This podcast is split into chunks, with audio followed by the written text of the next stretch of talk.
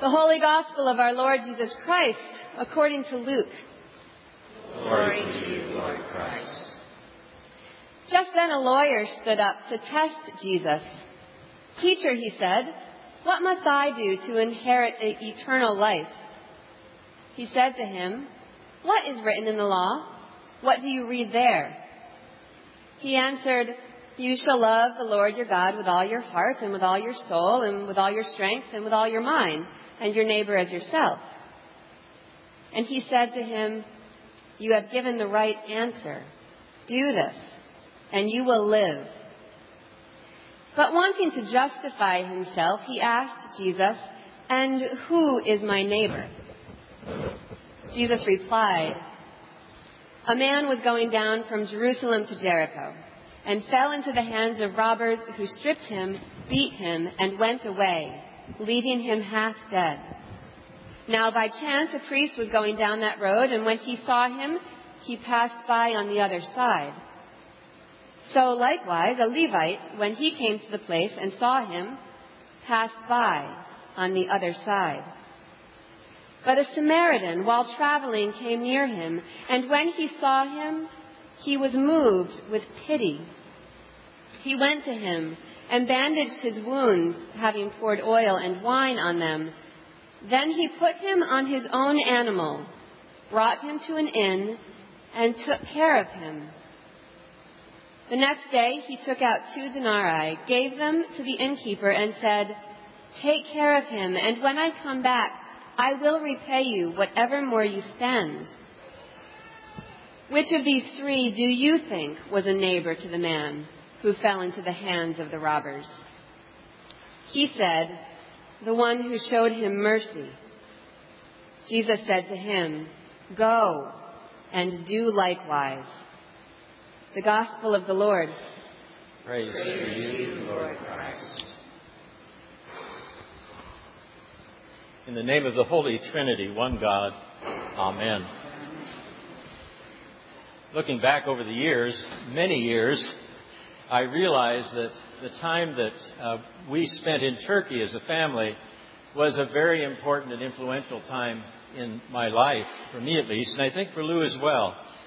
And uh, this morning, I was taken back to uh, that time there as I was preparing for this sermon and thinking about who is my neighbor. Uh, we went to uh, language school for nine months in Monterey, California. That was a pretty nice uh, gig. and while we were there, of course, all of the instructors were uh, Turks, so they were native speakers. And they also were helping us to learn about the culture as well as the language. And the other thing that we learned from them was also their biases and their prejudices.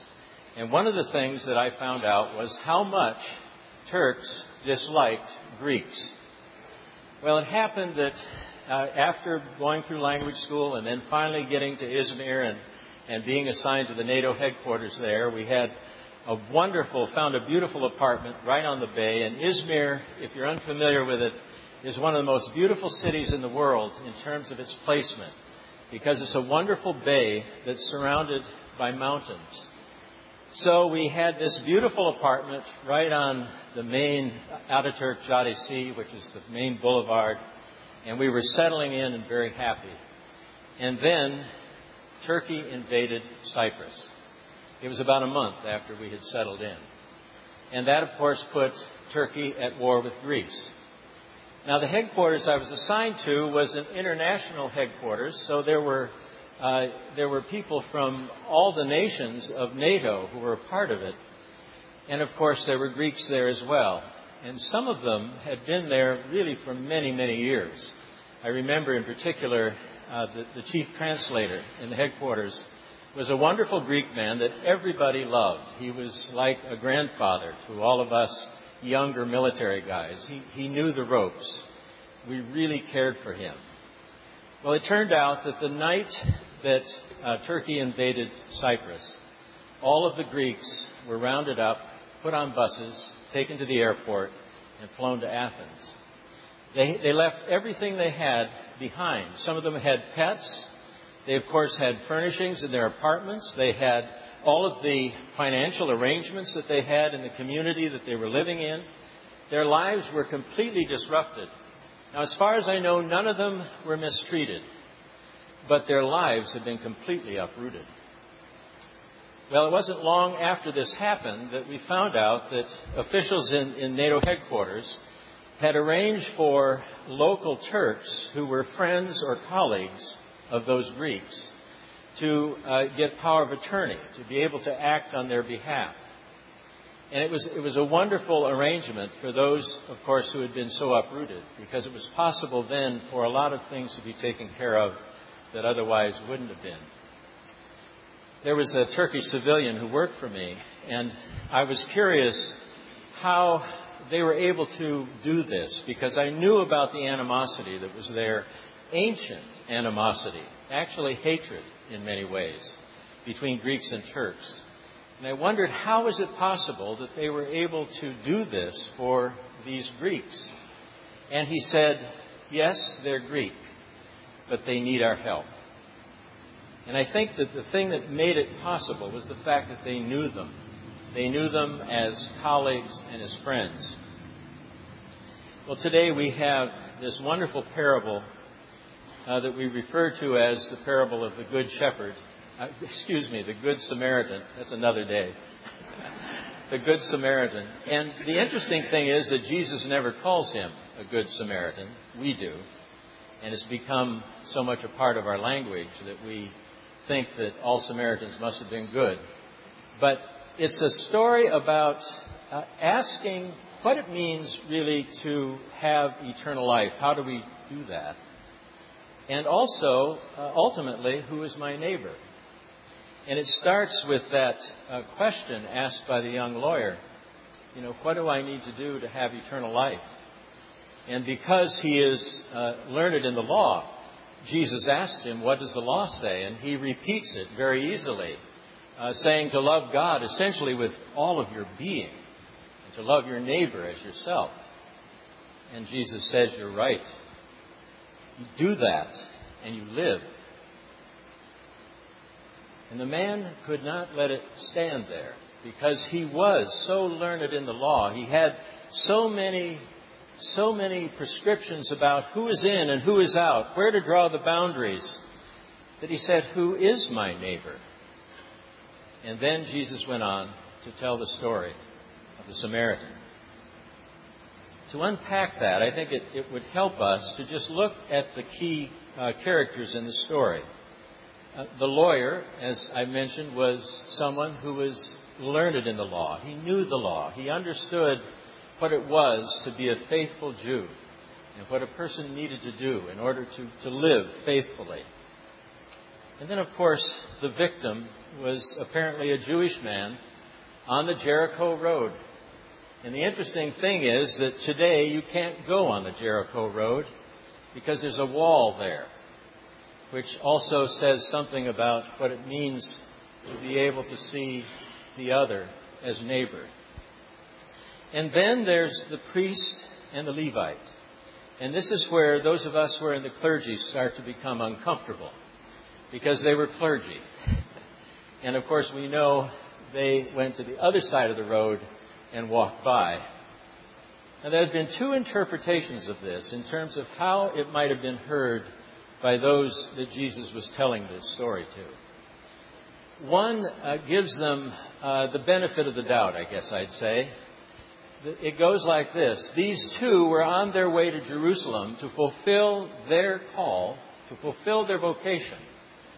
And in order to do that, they needed to continue to be uh, uh clean in terms of uh, ritual purity. If they touched a dead body, they would lose that ritual purity. So it may have been understandable to those uh, listening to Jesus why these two had gone to the other side and had passed by.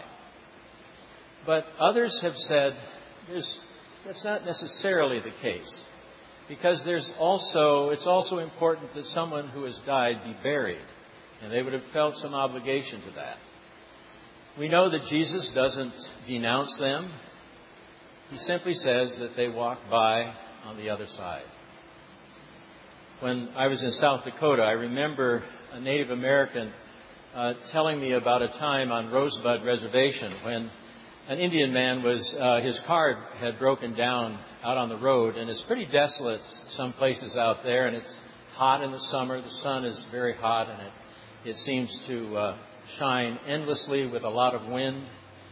And he was waiting, hoping somebody would come by to help him. And the uh, Native American telling me the story said, Then the mission priest came by, and he passed him by. He didn't stop. And I've wondered, would I have stopped? I've been on that reservation. I've also been warned, you know, be careful what you do because you don't know who you're dealing with. Would I have stopped? Would I have considered the cost too much? The danger perhaps too great to stop? Or perhaps I would have been running late. And obsessed as I am with time, I would have said, I have to get there on time. And I couldn't stop. So, who is our neighbor? And then we come to the Samaritan. The Samaritan is an interesting man. We don't really know too much about him. Apparently, he had some means. But I think for us to appreciate uh, the story, and especially how it would have been heard as Jesus told it, uh, this reading we had from Amos is a snippet of some of the history uh, between Judah and Israel. Israel is the northern kingdom, and these were the people who worshiped on a different mountaintop. They interpreted Scripture differently. They had, over the years, intermarried with uh, people of other ethnicity. They weren't as pure a race. They didn't understand Judaism as those in Judah did, who worshiped in Jerusalem and had another understanding of Torah. So they were looked down upon by those who worshiped in Jerusalem.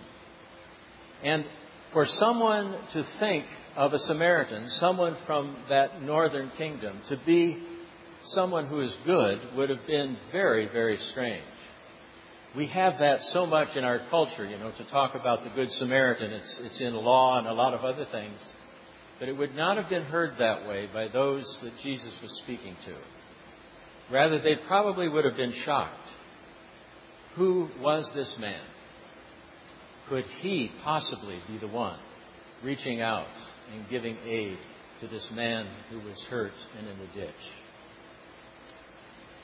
I think it's easy for us to look at this story and to think that it really just says to us that we need to be nice and not like those clergy who walk by. We need to be nice to other folks. But the story is really drawing us into something much deeper. And it's drawing in us into questioning who it is that we might see as not our neighbor, but that God is calling us to look at in a different way. We live in a world that is increasingly divided. We separate ourselves one from another based on religion, on race, on politics, on uh, ethnicity, on citizenship, on class. I sometimes uh, get particularly weary of hearing the pundits describing us as living in red states and blue states. We are one people, and we ought to be able to see, our, see one another in ways that are other than just political. And especially to not be able to hear one another when we speak. Sociologists, of course, have found that people are increasingly living in parts of the country where they believe they are living with those who are of a like mind politically. And we know that there's that phenomenon in lunchrooms all over the country, wherever there are mixed races, where the whites are at one table, the blacks are at another table. We seem to always separate ourselves one from another. I believe the problem the evil that underlies all of that is the fear of the other. Fear of another's ideas, of another's power, or of another's privilege. Or perhaps it's fear of losing that power or that privilege. I believe what gets us beyond those fears is getting to know the other as a human being I think that that breaks down so many barriers. And I believe that that is what was at the heart of why those Greeks were taken care of by the Turks. Because they knew them as human beings. They knew them in many cases as a friend. And in many cases as a, as a cherished and, and valued colleague. It's in getting to know the other that we lose the fear of the other. So, who is my neighbor? It may well be the one that I find least likely to reach out to me, and perhaps that I would prefer would not reach out to me. Remember the young lawyer when Jesus goes through all of that, and, and Jesus uh, asks, you know, who, who was the one who was the neighbor? He can't say it was the Samaritan. He said it was the one that showed pity. And perhaps that's as good as it gets this side of the grave. Maybe that's all we can do. But I think we must ask ourselves who is it? Who is it that I might not even want to reach out to me in my need? And who is it that God is putting in front of my path, interrupting my plans so that I might stop and show mercy and show pity and extend God's love. So ultimately, I believe that loving God is loving neighbor, is loving God. Amen.